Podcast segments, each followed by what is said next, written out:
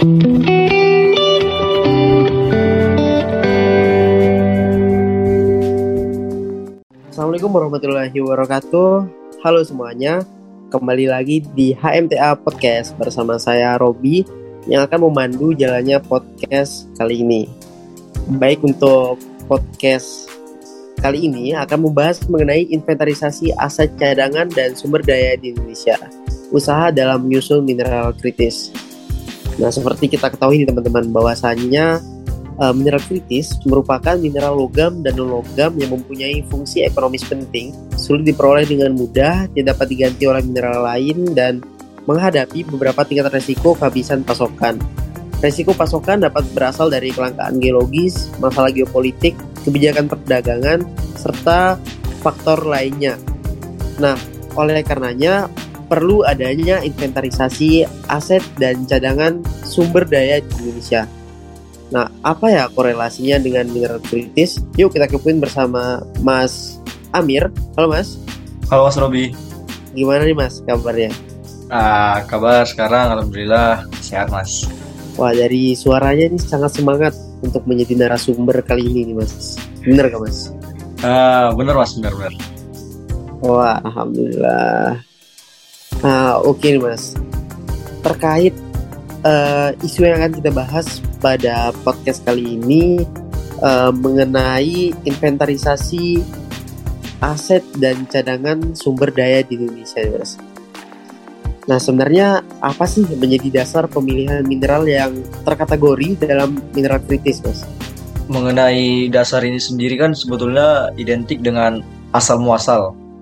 Uh, ataupun kalau misalnya kita uh, dasar terkait mineral kritis ini yang artinya itu faktor yang membuat suatu mineral dikatakan kritis gitu.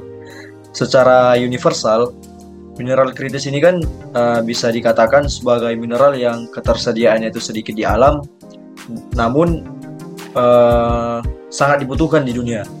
Sikatnya, dasar dalam pemilihan mineral kritis ini sendiri melihat dari kebutuhan sektor-sektor yang ada dan juga intensitas mineral yang tersedia di bumi itu sudah cukup melambangkan dasar dari penentuan mineral kritis.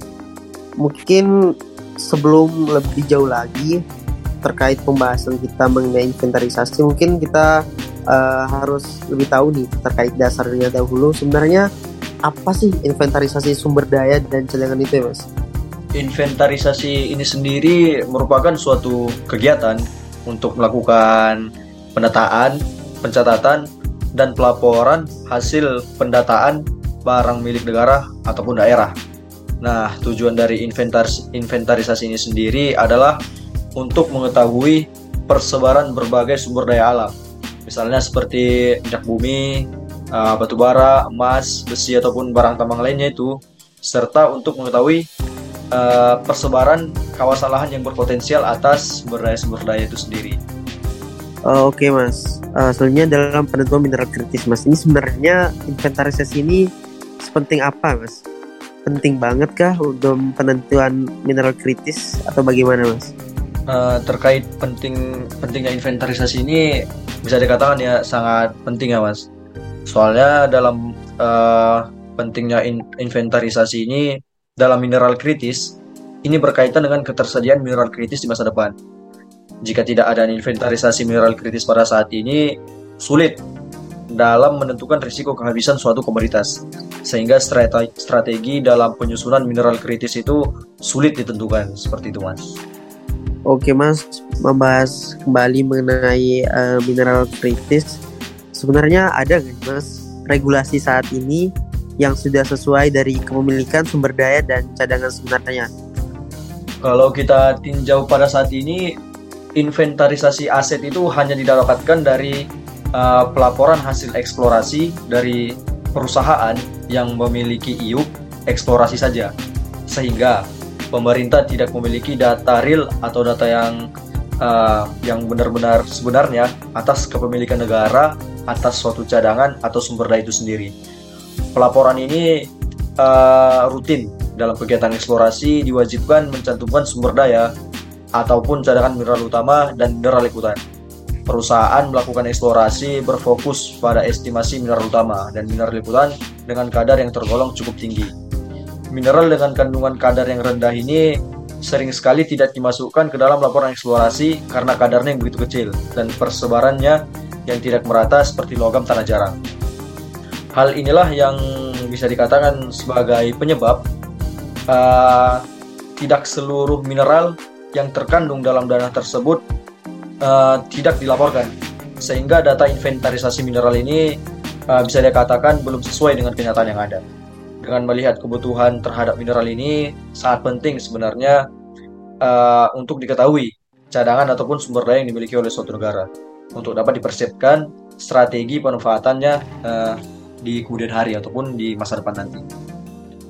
Uh, Oke okay, mas, berarti yang punya data nih dari perusahaan ya mas, perusahaan setelah melakukan eksplorasi baru memberikan data tersebut ke pemerintahan, benar ya mas?